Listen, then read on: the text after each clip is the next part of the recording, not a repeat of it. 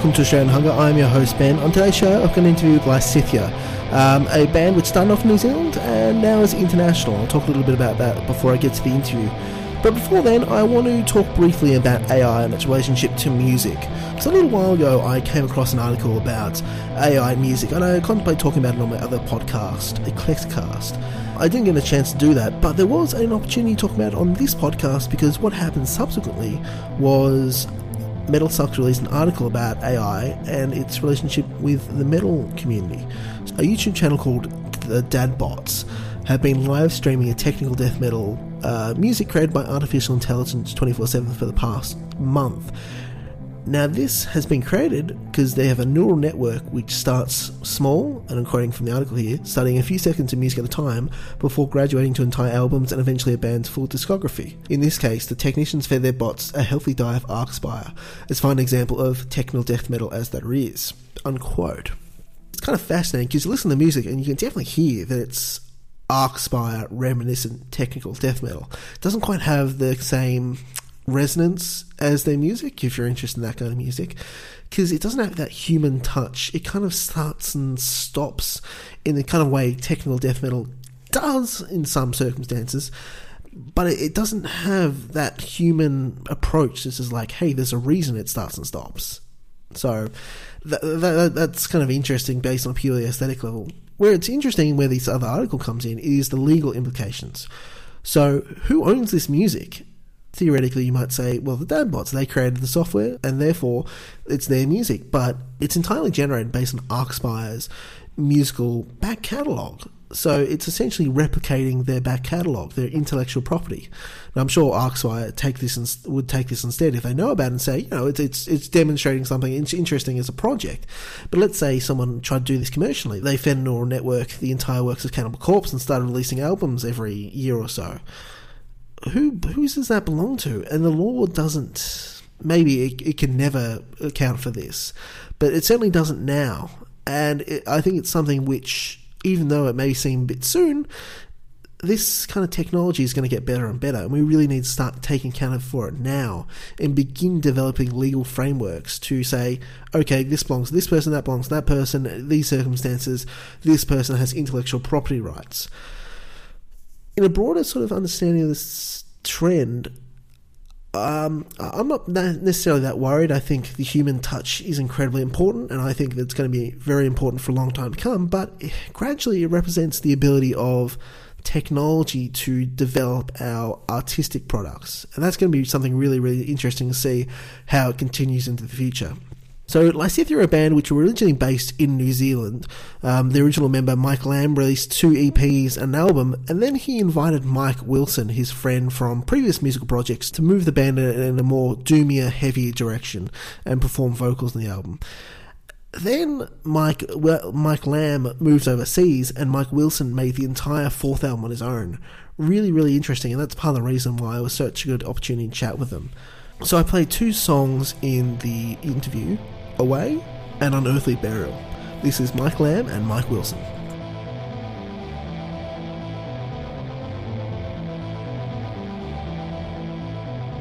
So I want to start off at the very beginning, and the, uh, this is really fascinating to me. This whole sort of uh, how the band sort of progressed. But let's let's go back to the beginning.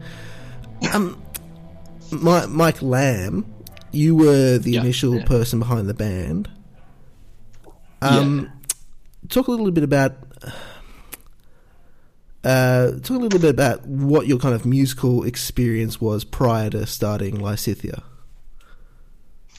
Um, before that, me and Mike um, Mike Wilson, uh, we had a kind of melodic death style band back in like was it 2004? Um, yeah, but we would have started about then when we were sort of teenagers. About I was about sort of, I guess, 15 or so, and Mike's a couple of years older. So, yeah, sort of that was our first meeting musically anyway. Yeah, yeah. So we had we had that, and we did that for a few years, and um, then I split off and sort of created another another band, and um, so that was called Undoing the End, and then the other band was sort of more, sort of like mid two thousands, sort of um, melodic deathy, vaguely metalcoresy band um, out of Agony, and Mike Wilson actually ended up joining that eventually too on bass. Um, but it was sort of the local band kind of thing. And um, there's not much of a scene uh, in Dunedin for sort of a more like progressive metal sort of um, that sort of sound. So I just started. I just basically learned how to record um, at home and stuff. Bought some gear and um, yeah, just started writing. I didn't really have any intention like for what I wanted it to sound like. I just sort of was just writing whatever sounded natural to me, I guess.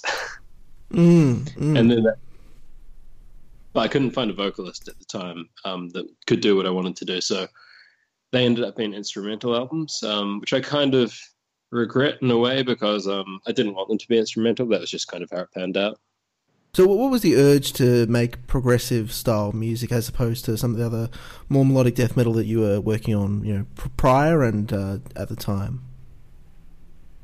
I guess um, I just really loved, like, I loved a lot of doom, doom and stuff like that, but also like bands like November and uh, Katatonia and stuff. And I wanted to do some stuff more along the lines of that, maybe mixed up with a bit of kind of post rock and that kind of stuff. So um, I just found that the stuff I was writing just sounded more like that, um, which were my sort of influences at the time. So um, I, yeah, I just went down that road, and then eventually, um, yeah, a bit later, I decided to make it more doom, and that's when I got Mike Wilson on board. So why, why did you choose the name for it?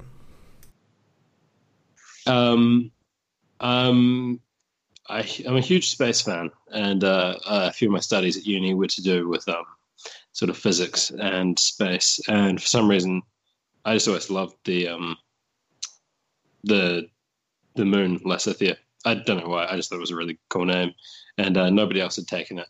Turned out there was like a really small Indonesian band that had taken the name, but that's never been a problem. yeah.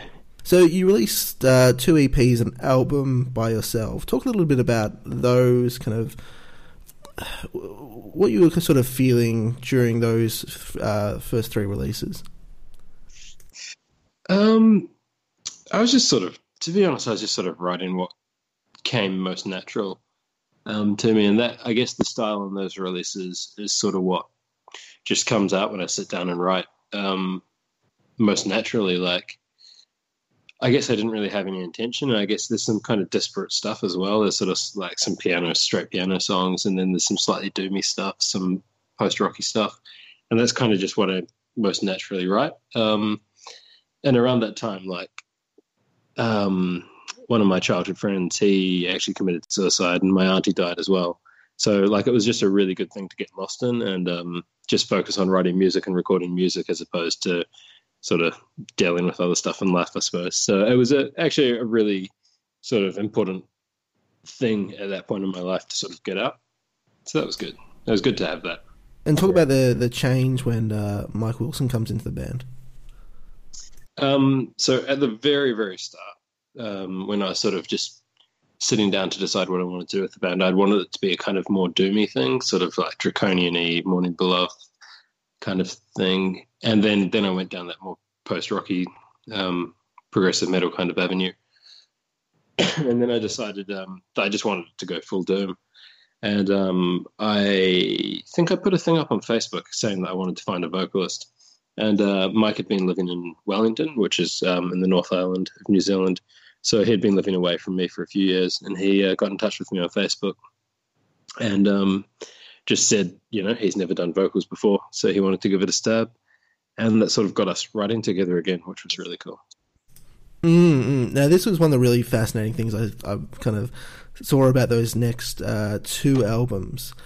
They they weren't necessarily you guys writing together. You kind of wrote your own songs, if I'm sort of reading the credits correctly. Yeah. Yeah, like Mike and I, I guess from our background playing in bands together when we still both both still in Dunedin. Um, we just sort of quite in sync with um, our styles, and we sort of both know what each other, what each of us likes in the song, and you know can start here and end in a different direction, and we sort of have full confidence in each other's ability to take songs where they need to go. So um, even though we are in different cities, it was quite um, I guess you know the trust was there that we can just sort of both compile our own songs, um, and that they would fit nicely together as a full album. So um, basically when I joined the band, and um, Mike had actually had a few tracks um, put aside, which ended up becoming the Forgotten Place EP. So that was the last of the instrumental music. Um, we ended up just sort of going in the new direction, and we wrote um, "Secret Fate of All Life" from scratch um, as a two piece. So we both yeah rewrote half the album each um, and recorded all the instruments ourselves before meeting up in Dunedin and um, recording the vocals and mixing it together. So um, yeah, I guess it's a bit of a weird way in some respects to put together a whole full length, but um, it seems to work for us. Yeah. Mm, and Mike Wilson, what was your sort of uh, experience uh, with, with Doom, with the sort of slower, heavier music, and, and what kind of attracted to you as well that you wanted to join in on this sort of change in the band? Um, well, I suppose I've I've been a big fan of that style for a long time. Like Mike, um, his influences and mine are very similar. So bands like you know Mourning Beloveth and uh, My Dying Bride, that whole kind of um, just sort of dark death doom style that's been going since the 90s has always been a massive influence on the both of us. And so I guess when Mike reached out saying that he wanted um, a, a, vocalist in the band, um, I just I'd been living like Mike said I'd been living in Wellington and I'd been playing guitar in a in a local band up there, which is sort of um, you know had ended before this happened. Um, and so I was just really keen to get back into writing music again, and so this just um, was a great opportunity to do that. And um, yeah, like yeah, vocals is uh, you know I was pretty inexperienced at the times to you know some extent I still am, but I was um, yeah just really keen to give it a shot and just see what we could come up with after you know sort of five or six years of not making music together you know, you, you obviously played bass in the the previous band. You're playing guitar, so you know you weren't of want to uh, I don't know do musical instruments. Why did you want to sort of branch out, expand into this sort of new territory of vocals? Um, I suppose it's just um, another challenge, really. I guess um, I've done like very few sort of backing vocals in previous bands when we were playing live, and it was always a bit of fun. So I guess um, it's it's just a way to um, yeah progress your sort of I guess musical repertoire in a way, and because we're just it's a studio only band, it's just a good way that we can um, just push the the songs in the direction that we want it to go. Um, when you're writing full songs, you have a you know a, a, good idea of how you want them to end up, and so when you're taking um, charge of the vocals as well, you can just sort of help taper them to what you want to do and hopefully end up with um, the result that you want. So, yeah, I don't know. I guess it's just another uh, another challenge, and it was just going to be interesting to see how it um, panned out in the end. And reasonably pleased. I mean, they're a bit rough at times, especially on those earlier albums, but I'm I'm pretty happy with how it turns out, and I think they're getting better as I do more of them. So, yeah, so you released uh, that album on in 2014. You released Realms in 2015. Um, and then I, I want to, in a, in a moment, I want to get to the newest album and talk sort of about the change for that one, the, the additional change. But uh, that, that, I, I want to sort of dive a little bit deeper on the whole you guys working on half the album. Uh, do you do you guys have like? I know you're kind of trying to make a cohesive product, but do you guys feel you have any kind of within that sort of uh, I don't know thing you're trying to achieve? Do you guys have anything that you feel differentiates you in the way you I don't know approach in the way that particular songs manifest, anything like that? Sorry, do you mean just in the way that we individually approach songs? Yeah, yeah. Yeah. You, you I think I tend to be. I think I tend to be a little more um, my songs tend to end up a little more melodic and kind of epic, and I guess Mike's tend to be some of the darker ones, perhaps. I mean, we both have crossovers into each of them, but I think my songs tend to be a little cheesier. I guess. I don't know about that, man. Um, I think, uh, yeah, I don't know. It's it's it's really hard to sort of pick them out. There's a, a definite difference in style there, but it just ties in so nicely that I think um, a lot of the time you couldn't really be sure who wrote what um, yeah. if it wasn't sort of written down. But I think you're right, Mike. I think um, I don't know. I think yours are a lot more. Your tracks seem to be there's a lot more of a um, focus on sort of like a. I know our music's full of lead guitars and stuff like that, but Mike's tend to sort of follow that a bit more, whereas I might have a little bit more space in the songs. Maybe I don't know. Potentially, I, I don't know. I don't really know. yeah, I I tend to stack up, I guess, a lot of harmonies and a lot of like busier leads, and yours tend to be quite a lot more on that sort of old school sort of can like Candlemassy, like just you know rocking out riffs kind of stuff. Yeah, just the kind of like long, kind of yeah, elongated kind of legato leads and stuff, rather than anything too busy. Apart from when you throw a guitar solo, and of course that's you know I can't help myself in some tracks. yeah, I think sort of listening to those albums, eh, you know, it's you'd have to kind of pass it out and go through each track and go, okay, what's Mike doing there? What's the other Mike doing there?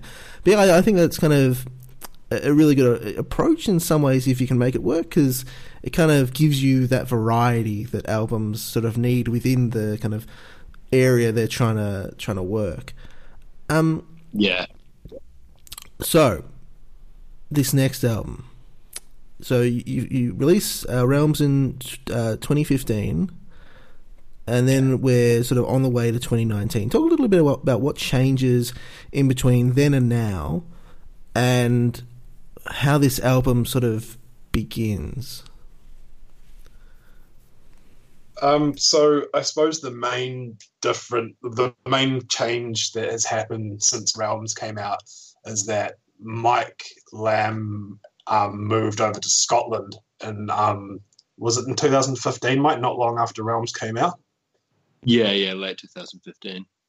Yeah, so um, so Mike um, moved over there with his wife, who was um, studying um, in Scotland, and so that just added more distance onto the onto the band, I guess. And um, we've got Mike started up uh, another band called Sojourner in um, the, in 2015 as well, which I ended up joining later on that year as the bassist. And so um, during the time between and the new album Starcrossed, um, we've put out a couple of albums with Sojourner, um, which has taken up quite a lot of time, I guess. Um, so uh, probably a big reason for the four-year gap is just coordinating the two bands as well as you know big life changes, that kind of thing. I moved back from Wellington to Dunedin in 2016 as well. Um, so yeah, we're both in a different place than we were when we made Realms. Um, and yeah, I guess just as as life's gotten busier, just it's changed sort of the how how much we can sit down and make um, music. You know, so I guess that will explain at least the time frame and between the two albums. I guess the biggest difference too is um, on Starcrossed. I mean, it's entirely Mike Wilson because um, with so with Sojourner, sort of um, when we did the two albums, I sort of was really obviously me and Chloe, my wife, we both just write basically everything. So I was really entrenched in that, and Mike sort of had started on New Lysithea, and the intention was always that we were going to both sort of keep collaborating. But I, I just got so busy with the Sojourner stuff that Mike eventually just he just sent me this really really great collection of songs. So I just suggested that he just you know puts the whole album together himself because this the stuff he had given me was like far and away the best Lysithea stuff we'd ever had. So I mean, this is entirely Wilson on Starcrossed, um, start to finish, all the recording, all the songwriting. Mm, mm. Now, that, that, that's really interesting because you know, obviously you're more than capable of writing the whole album. You'd written half of the previous two albums.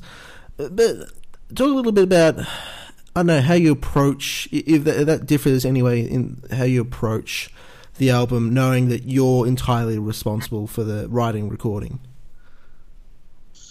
Um, I suppose it's um, when you think about an album as a whole, you want it to flow from start to finish. And so, with the previous two albums, with both of us writing half of them each, we sort of focused a lot on um, sort of we'd have our songs and the track order was really important to see how they flowed as a whole and they had to tie in with each other so if you take realms for example like there's a faster track at the beginning there and um, there's a couple of like slower kind of more um, brooding almost like ballad type um, songs in there. So we had to sort of stack up what we'd written and make it fit as an album together.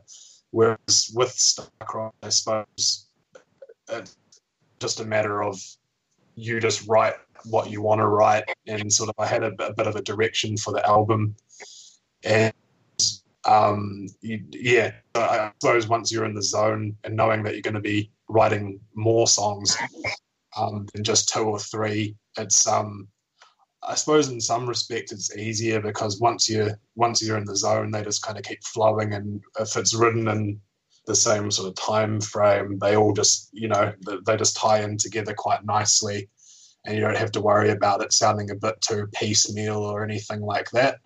Um, and I guess um, in terms of the recording aspect, it was just the songs have been written for quite a long time. I think I started writing a couple of the tracks um, not long after we had finished Realms. Actually, a couple of the, of the, the earliest demos stem back to 2015, and so it was just a process of when I had time to sit down and work on them and just sort of refine them a lot more until I had um, the end product. And it just yeah, like Mike said, um, in that time frame where he was a bit busier with the other band and um, by the time I realized I had, you know, an album's worth of material, it just made sense to to throw it all together. And it, it sounded like a Lysithea album. It didn't sound like it needed to be. It, it, you know, it was always going to be released under the Lysithea name. So that's what ended up happening. Yeah.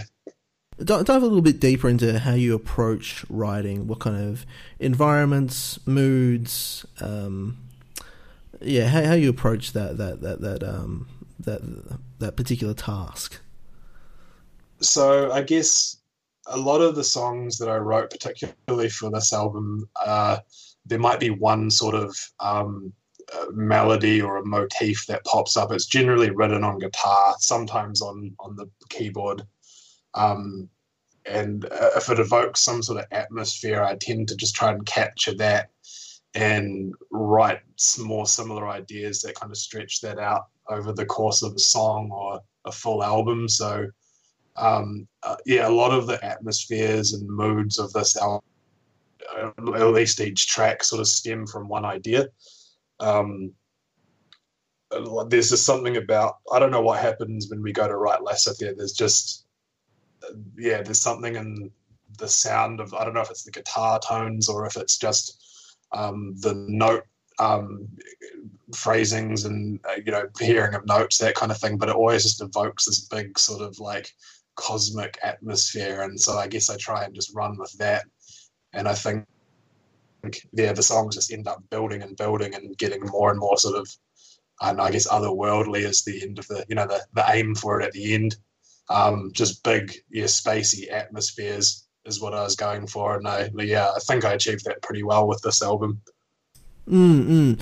Now, is there any collaboration between you guys during that process? Is there any like, hey, what do you think of this? Should I do that? Should I do oh, that? Abs- yeah, absolutely. So, um, yeah, like the band's definitely. Still, Mike was very involved with it during the whole writing process. So I'd send him all the demos for the songs and any tweaks and um, Mike mixed and mastered the whole album once all the demos were done. So he, yeah, what Mike was basically saying was um, the yeah yeah he he sends me a lot, he sends me all the demos and stuff. But I mean, to be honest, with all the songs that we've done for um for the band, generally, it's sort of it's good because you've got the freedom to just do whatever you want, and um, you know when you come in with the final song, usually you know one or both of us, whoever, you know, if I show Mike a song, he's always like, yeah, that's awesome. Or if he shows me something, it's like, sweet, you know, that's.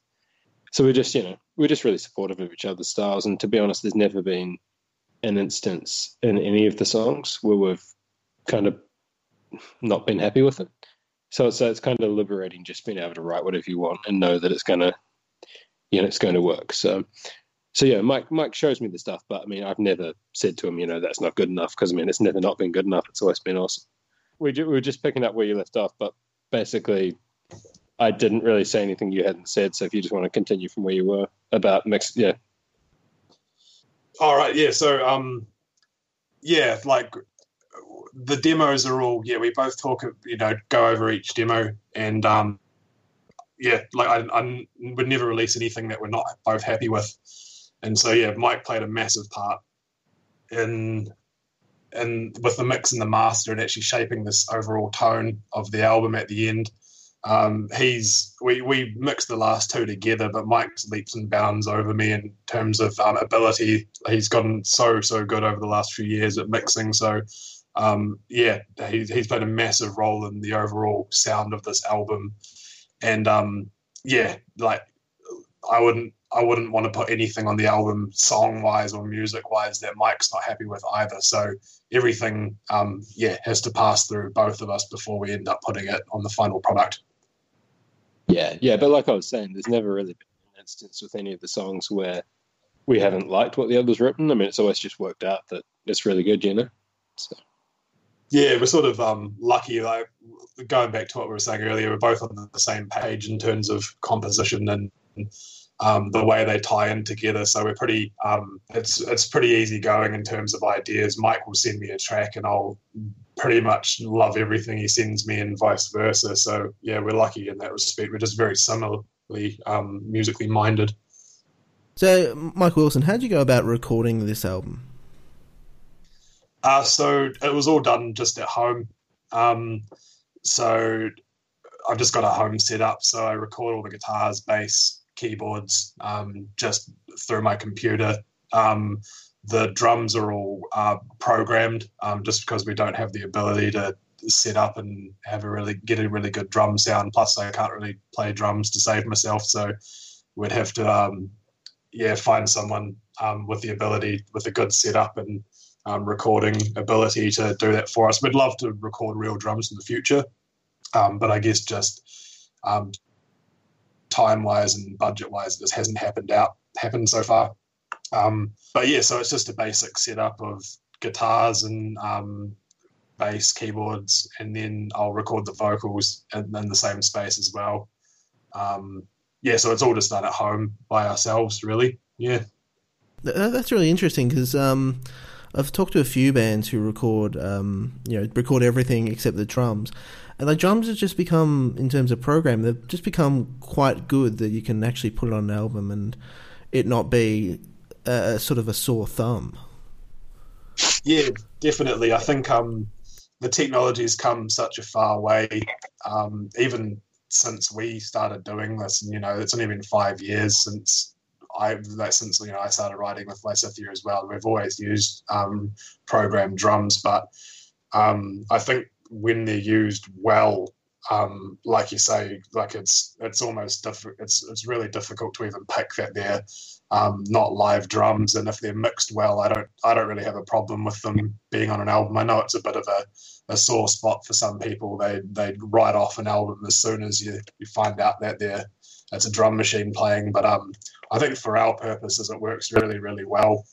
Um, like I said, I'd love to record live drums because I think it would just add a little bit more atmosphere. That sort of um, just that human touch would be really, really great to have um, on an album. But um, yeah, this works for us in the meantime. And Mike Lamb, how do you approach the mixing and mastering, um, especially sort of being your own, um, your own sort of special sort of uh, you know project? Yeah, yeah. I mean, um, it was it was easier this time because it's it's you know obviously so much easier to be objective when you're not working on music you've you've written yourself. Um, so it was good being able to you know work on you know I, it was working on Lysithea, but at the same time it was working on something Mike had written and recorded, so I could be objective about the sound and not you know trip over you know just when you've written something, you know, it's easy to get caught up in the fact that you wrote that. So I don't think you're always very objective about that. But uh, the good thing about Sojourner is that it's done so well that I mean, you know, compare it for a small band, it's done quite well, which has let me buy a lot of gear that I couldn't have otherwise afforded. So I'm sort of trying to work towards um, like mixing as a career would be kind of um, the ideal, really. So it's really cool to be able to actually practice doing that on a project that means so much to me. So um, yeah, I was just kind of tried to do the best I could on it. Um, and I mean, you know, it's like anything, you're always getting better. And I'm a lot better now than I was five years ago. But at the same time, you know, there's even bits of this album I listen to and I'm like, knowing what I know now compared to six months ago when I mixed it, there there are things I would do differently now. But I mean, that's always going to be the case, you know, with anything. Mm. But it was all mixed and mastered here at my house, um, just at my home studio. Mm-mm. It's fascinating. I think almost the majority of bands I talk to, um, maybe not mastering, sometimes not mixing, but so much of the actual process they just do themselves, um, particularly at home studios. Uh, talk, talk, a little bit about how you've sort of gained that experience. For what, what, what you know, what, what, what are the sources that you've sort of drawn upon?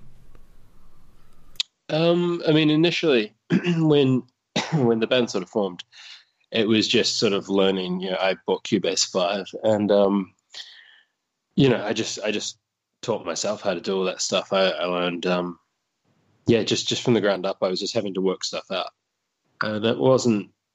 You know, obviously, you learn a lot of bad habits doing it that way. But I think the big turning point for me came when there's an online sort of um, production focused school uh, called Unstoppable Recording Machine, and it's um run by three guys. It's Joey Sturgis, who's um, well known for producing a lot of. Uh, he did a lot of that sort of mid two thousands um, deathcore stuff, which isn't really my bag personally to listen to, but he he's a great he's a really good producer. And then there's Eyal Levi, who was in that band Dååth, um, and he's produced a lot of stuff, including some Black Dahlia Murder uh, stuff. I think he worked on Everblack, and um, and another guy Joel Wanasek, and the three of them have this really in-depth course, and they they have this forum on Facebook, a private forum. So when you sign up and you um become a member of that, which is like a, a rolling month-long thing, you're basically connected with producers like um you know Tue Madsen and Jacob Hansen, and just tons of really big producers are part of this group, and you can ask them questions. And if you've got an issue, you can just post in this this Facebook page, private Facebook group, and people, you know, you just have swaths of people that um, will help you out with any issue. So like really quickly you can improve. So I mean that was the big turning point for me, and I just found once I started doing that, and every month they give you the stems of famous, uh, really really songs that have done really well. So like one, the first month I signed up, they were doing, oh shit, I can't remember. But they, they have stuff like they give you the stems for like the Lamb of God song, Redneck. So you mix that from scratch, and then they have this like nine hour course of Machine, the guy that mixed it sort of he mixes it from scratch, so you can see every step of the way what a professional um, mixing engineer does to a song. So yeah, I mean that has that's taught me more than any amount of uh, forum diving would ever teach me. Hmm, that's really interesting. Um, get, getting back to sort of the more album uh, uh, work, Mike Wilson, uh, how did you approach it conceptually and lyrically? Um, so, as with any, I've written the lyrics for all three albums that I've been on, um, in Lascivia, and um, as always, this one I I wrote the lyrics once the the music was complete, so that just allows me to sort of you just sort of really take in the atmospheres and vibes from the music and just sort of lets you sort out what sort of theme or um, or just you know what how how you want to approach the lyrics. So this time around, like once the album or the music was complete, it just had this sort of big sort of melancholy vibe and um just sort of a feeling of just um solitude and so I sort of rolled with that for this album and um ended up just yeah coming up with the concept for this one which is just sort of you know, just tells a story about just mortality and love and loss, um, and just sort of a, a, a, sort of a narrative. Like it's not a particularly like involved story Like It's just sort of more of a a feeling that sort of dragged out throughout the six songs. So yeah, um, the lyrics and concept are always dictated just by the mood of the music. Mm, mm. Now, across sort of all the work, space seems to be kind of a mm-hmm. kind of consistent motif. Um, Michael Lamb's talked a little bit about why he's attracted to that. Why have you sort of been attracted to that as well, Mike Wilson? Um, I don't know really. Like it's it's not so much that I have like a, a fascination with space or anything like that. It's just it just seems appropriate for our music once the music comes to life. Like I just every time I we've got a new song or um, even just down to specific leads or melodies or riffs or just keyboard um, atmospheres in the songs, I'm always just reminded of sort of the cosmos and you know just night sky and nebulas and just all that kind of um, space imagery and um, I don't know like it just it just seems appropriate really at the end. Like we can sort of tie in the space theme in various ways whether it's like in a storyline or just in in, in like imagery for the lyrics. But um, I definitely don't have any sort of deep um, fascination um, for, on a personal level with space, it just yeah, it just seems right for the band really. One one thing that sort of um, I know you know I've, I, I shouldn't say stood out, but one one thing that kind of I kind of noted was a, Away has that kind of I don't know what, what that, that sort of gothic metal rocky feel that was like, mm, that reminds me of a certain period of a lot of bands. Comment, uh, if you can, on, on sort of that track in particular. Um, that song is. I, I, totally get what you mean. It kind of um, reminds of the more kind of upbeat tracks, you know, from like the sort of the, the classic like peaceful um, '90s doom death bands like Paradise Lost and sort of that um, mid to late '90s era Katatonia. I definitely get that, and a few people have commented on that um, to me as well, which is really cool because I'm a big fan of all those bands. Um, but I guess it's, it's funny that song kind of ended up being like my version of like a I don't know an arena rock song in a way, like just with that slight up tempo part, and then um, the middle section's actually heavily influenced by like I really like um, a lot of progressive rock bands, so um, bands from the 70s like Camel and King Crimson, that kind of stuff. So that big middle section um, with the the clean guitars and like the mellotron keyboards and the big sort of um, guitar solos. That's more influenced by that sort of era of music than anything in the the doom death kind of scene, I would say. So yeah, it's funny. I, I always just sort of considered that my take on a sort of a hard rock song from the seventies, which is yeah, obviously it doesn't really sound a lot like that, but I've always gotten that vibe from it it's sort of interesting what other people kind of pick out when the, the sort of track is laid down and complete.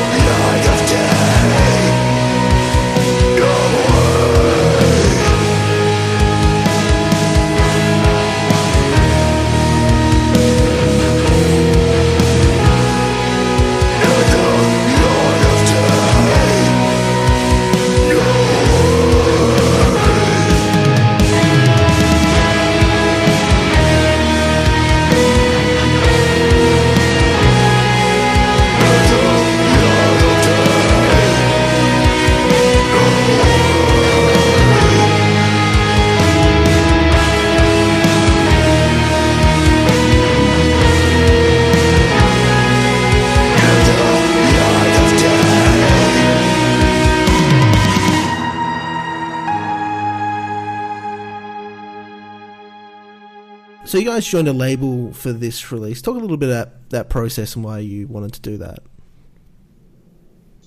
Um, yeah, like what, once the the album was complete, we definitely wanted to release it on a label where um, it's been four years since Realms, and I think we're a lot more comfortable um, trying to put our music out there um, and just you know sort of we, we want people to hear it because we really like it and we're proud of what we've achieved. So um, having a label is always a, a, a, good way to help you do that. And I guess our experience with our other band Sojourner has helped us come more comfortable with dealing with labels, and we've had really good experiences with that band. And um, our our previous promotion of our albums like Realms is just it was pretty piss poor. Like we really didn't take it that seriously, and um, there's there's definite potential if we'd tried harder for those last couple of albums to reach a, a wider audience. If just yeah, if we tried harder, so um, we yeah we just wanted to um, pair up with a, a label who liked the music and were you know worked well and um, just helped us sort of put it out there um, and once the album was complete, we sent it to a couple of album, uh, a couple of record labels, and um, one of them was Rain Without End or Naturmacht Productions. Um, and Rob there is he's a really really cool dude, and he's he's got a great taste in music. And um, across the, the two labels, Rain Without End, sort of the the more kind of doom and dark music oriented uh, sub label of Naturmacht, which more focuses on um, like black metal and atmospheric black metal, that kind of stuff. Um, he really liked the album, and uh, yeah, it, it, just it just fits really well on that label. Um, and we we're really really happy with um, working with him and how the end results come up. It's just been a pleasure. That nothing was a problem, and it was just a really easy process. So. Um, and yeah, like it's definitely helped us um, sort of get this album out there to a wider audience, which has been really cool. Yeah, I feel like our previous albums, I don't like. I was never. I think we were never really confident enough that they were sort of where we wanted them to be to the point that we just didn't really approach labels. And we were kind of, I guess, uncertain about the whole process. But with Sojourner, we were on Avant Garde and now we're on Napalm. And, and seeing what a label can do for you just convinced us that that was probably, this was the right time for us to do that more generally about the album, why did you pick the title Starcrossed? Um, it just kind of tied in with all the themes of the album and the atmosphere. So there's a definite sort of um, theme of um, of like love lost and um, sort of um, separation between a couple in the album concept and so that sort of like troubled romance, you know, coupled with um, just the the atmosphere of the of the album and some of the the more kind of like space imagery throughout the album, it just seemed like an appropriate phrase to use that kind of just summed everything that I was going for up, really. So, um, yeah. Mm. And what about the artwork? Who did you get to do that, and what was their brief? Aeneas, um, oh god, sorry, I probably mispronounced her name, but we worked with her with Sojourner. She did a couple of um t uh, t-shirt merch designs for us, and she's just fantastic. Like, um, yeah, Aeneas Malgrew art is her um Facebook page, but just yeah, you you describe to her what you want, and she nails it every time, and she turns it around so quickly, and she's just got an eye for like picking out what you've asked for um, out of a concept. So we, she was the first person we approached, and um, yeah, we we absolutely loved what came out. It's it's a beautiful cover, and you really need to see it in conjunction with the booklet artwork as well. Um, she's just done a fantastic job. Yeah, we basically just um, we sent her the album, and we I, I just wrote like a brief sort of uh, overview of the of the album concept, and within a week she'd send us back just a, a, sketch idea of what became the front cover. So, and it was just perfect. So everything in the physical copies of the album, all the artwork was just the first. Um, just you know, that's all. That's what she came back with us to us with initially. Like we didn't ask her to change anything really. It was just perfect. So and it really captured the vibe of the album so well. So we're really pleased with it. Mm, mm, mm. Um, I think I saw you guys mentioning in another interview like the future of uh, Lysithea and kind of how you might approach uh, uh, the next album. Um, talk a little bit about what the future of Lysithea holds. Um, I think hopefully one day we'll be in the same city again. We haven't lived in the same place since Lysithea has been a two piece, and I think it's been about oh god, I don't know, like probably seven or eight years, I guess, since me and Mike actually lived in the same place. So yeah, it's been a long time. So um, we'd love to actually be in the same city and get together and sit down and actually write a, a truly collaborative album. So one yeah. where we weave our own ideas um, together and we will both perform um, on each song, you know, rather than just have it sort of I do this song, Mike does this song. Um, so yeah, like I think it would add like a really sort of fresh flavor to it and just give it. It would still sound like Lysithea definitely, but I think it would give like a really fresh spin and it would be a really interesting um, process to work um, through. I think after having sort of running, I guess solo for so long. Yeah, I mean, the only times me and Mike are really in the same place now when he comes over for like Sojourner shows. So we're not, yeah, we haven't been lucky enough to be able, able to do that. But um, it's it's sort of the end goal is that we will be just every album will be properly collaborative. Definitely. Um, I want to ask you some other sort of questions, um, as well as some sort of more personal questions.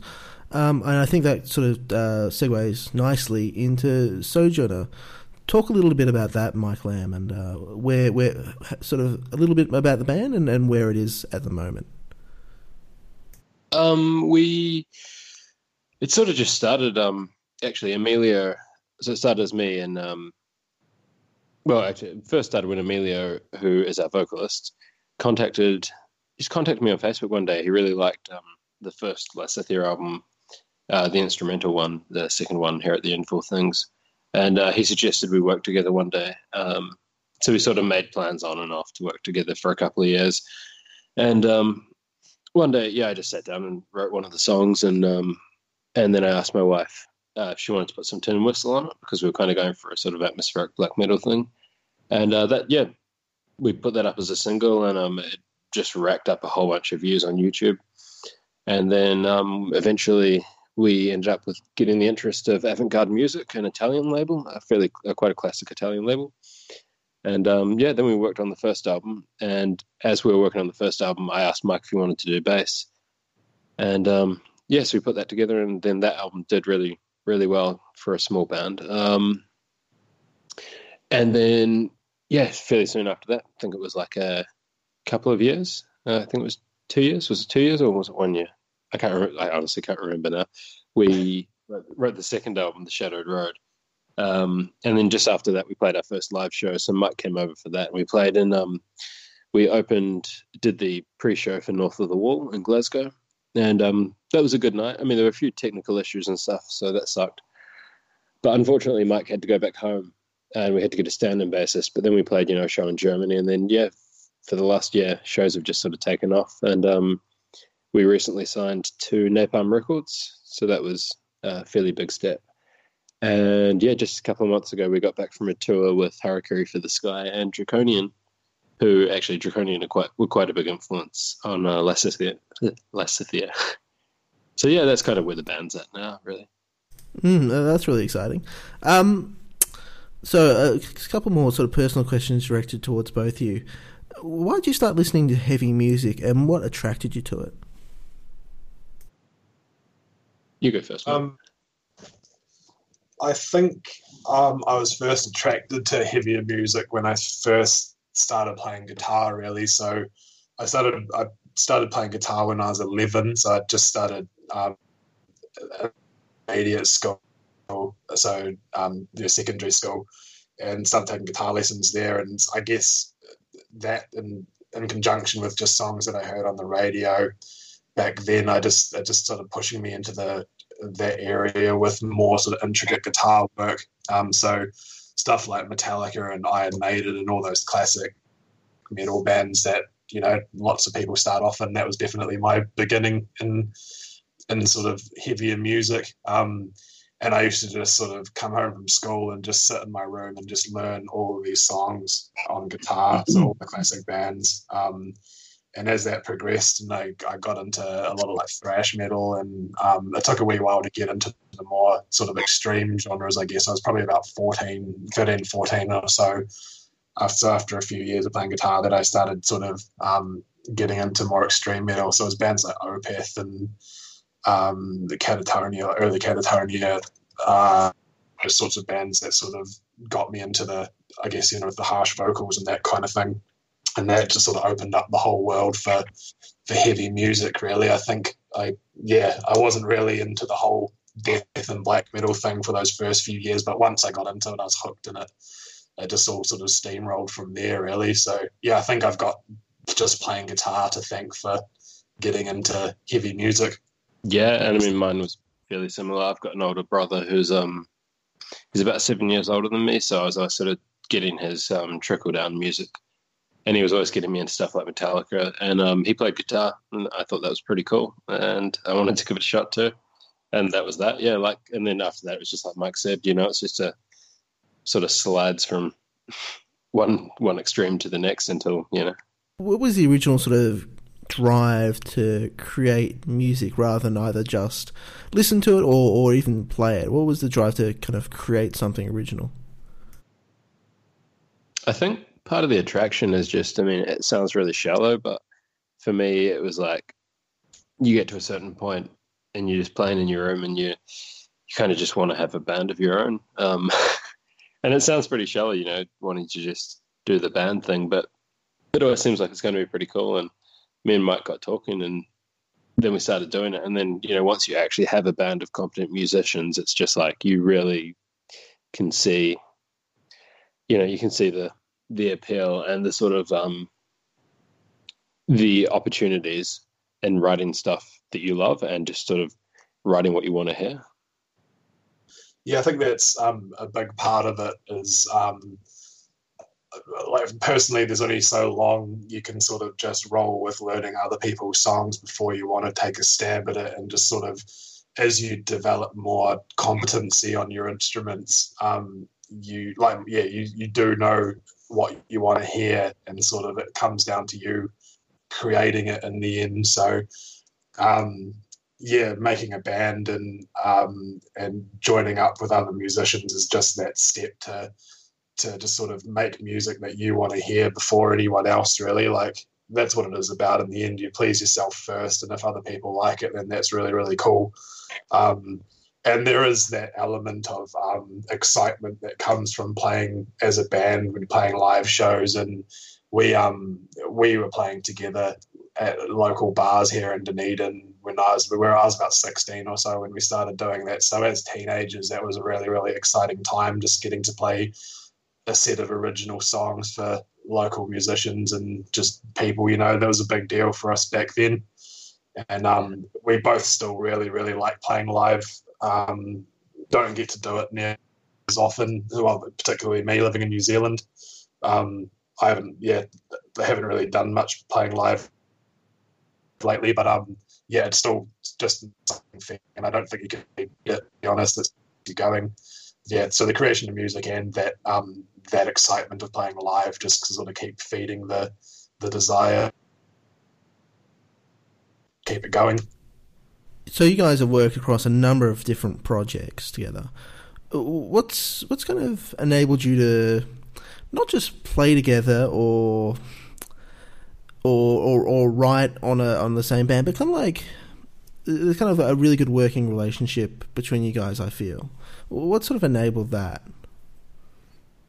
I feel like we're just really similar people, and neither of us take stuff too seriously. You know, I mean, obviously throughout working together, you have like your little disagreements about stuff. But me and Mike have been like best friends for just probably 15, 16 years now. And it's just, it's just if you don't take anything too seriously and don't I guess neither of us have particularly big egos, and I feel like that really does help because um, not having any sort of ego clashes just means everything's chill and it's kind of sweet as you know. So yeah, that's the thing. Like, it's just like, um, just yeah, it's right. It's writing with a friend basically. We're not trying to prove anything to each other. It's just we're both in it for the love of music, and it's it's just cool that we happen to be good friends uh, outside of that, just from having known and sort of worked together um, for so long. So, um, yeah, like that, that's all it comes down to. Really, it's just very similar um, musically and just good friends, really. So it just makes it easy and a pleasure to do. I feel like our love of Sade. Um, we we both share a deep, deep love of um, Khmer Sate, so uh, that has really bonded us. it's um yeah the uh the golden nectar of the gods. We've consumed many peanut satés. Um, I mean, it's it's even got thanks in both of the uh, previous album credits. Fueled by sate. uh, one one final question before I let you guys go. What have you been listening to, reading, or watching lately? Oh God. Oh. Um, you go first. Uh, um, uh, recently, I've been. I actually just reread one of my favorite series. Uh, well, it's not really a series. It's like a three-part book. Um, actually, one of the songs on Realms, "The Lighthouse," was written about it. It's um, Jeff VanderMeer's Southern Reach. Uh, they actually made a Netflix movie out of it um, called Annihilation, but uh, they kind of changed it a little bit and butchered it. But the book's really good. But I'm just reading um, a series by a Chinese author. It's a sci-fi series called um, I can't remember what the overarching series is called because it's got a different name in Chinese, but it's um basically called The Dark Forest, and it's kind of about like sort of about communist China and um kind of crosses several times. Well, crosses a massive timeline about making contact with this um other alien species which is coming to wipe out Earth, and it's really really good. I'd highly recommend it. Um, listening to, oh god, just a ton of stuff. I've just been sort of diving through all of the um, 2019 and late 2018 releases recently across, um, yeah, metal mostly. And yeah, honest, honestly, I can't for some reason. Maybe it's, well, it's 1.30 in the morning, but I'm totally blanking on. But there's lots of good stuff that's come out this year. Give me a few minutes, Wilson. You, um, yeah, like I haven't have had a lot of time to sort of keep up with much um, new releases or anything like that. But one thing I have come across in the last few weeks is the new album by Illimitable Dolor. Her um, being Australian, you might know them from Sydney. Really cool atmospheric death I, I, band. I interviewed their drummer the other week for another one of his projects, and they're on my list to interview. Actually. Oh, very cool, man. Yeah, yeah, that new album's awesome. Eh? Like, just I've been listening to that a lot um, in the last week or so. Just very, very well done. Is that um, the one you said? Moody, atmospheric death. Um, so that um, I've been listening to a lot of that, and other than that, I've sort of been revisiting sort of old classics that I haven't listened to in a while. Like um, I've been listening to Moonsorrow's back catalogue a lot. They're pretty much my favorite band in the world. So I sort of go through sort of a massive listening binge for them sort of every year or so. Um, yeah, I'll never get sick of them. Um, but yeah, other than that, I haven't really been reading or watching a lot of TV. Just um, yeah, a little bit of music here and there. But I'm a bit starved from new music this year, actually. I actually just thought of the, probably the two albums I've listened to most. are the newest, well, it's a little bit old now, but uh, the newest Mournful, Con- Mournful Congregation album, Incubus Ooh. of Karma. Oh, yeah, so good. So good. And um, the other one's a bit of a curveball. It's a band called Health, um, and they released an album called Volume 4, Slaves of Fear, recently. And it's like, I don't know how to describe it. It's like kind of like dreamy industrial music that's just so it's so beautiful, but it's so heavy as well. I actually saw them live in Glasgow um, a few weeks ago, and um, yeah, they're one of the most unique bands I've come across in a while. Um, and I'd really recommend like even if you're not into that genre, uh, as a metal fan, check out Slaves of Fear because it's a really, really excellent album.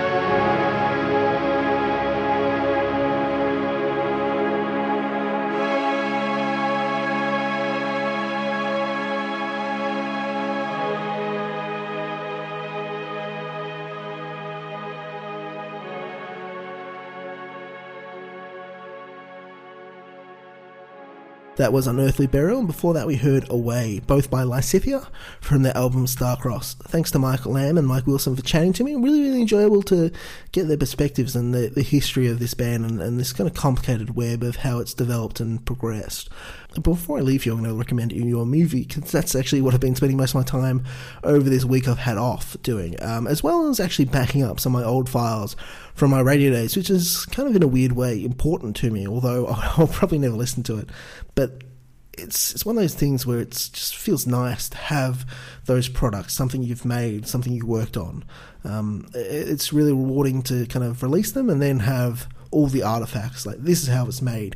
This is what I did to uh, work through it. I, I do a very similar thing for all the uh, interviews and uh, recordings I do for this podcast as well. But in terms of the movie I want to recommend, it is Silent Night, Bloody Night. Released in 1972, it's kind of an example of an early proto slasher movie.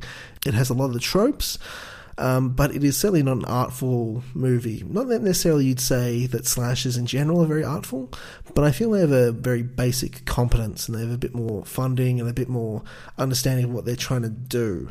This movie certainly doesn't, but it's in that that perhaps it's some of the most interesting stuff because it, it, features um, menacing phone calls, it features the by the numbers killings that you'd later find in slasher movies, the typical villain with uh, very slasher motivations.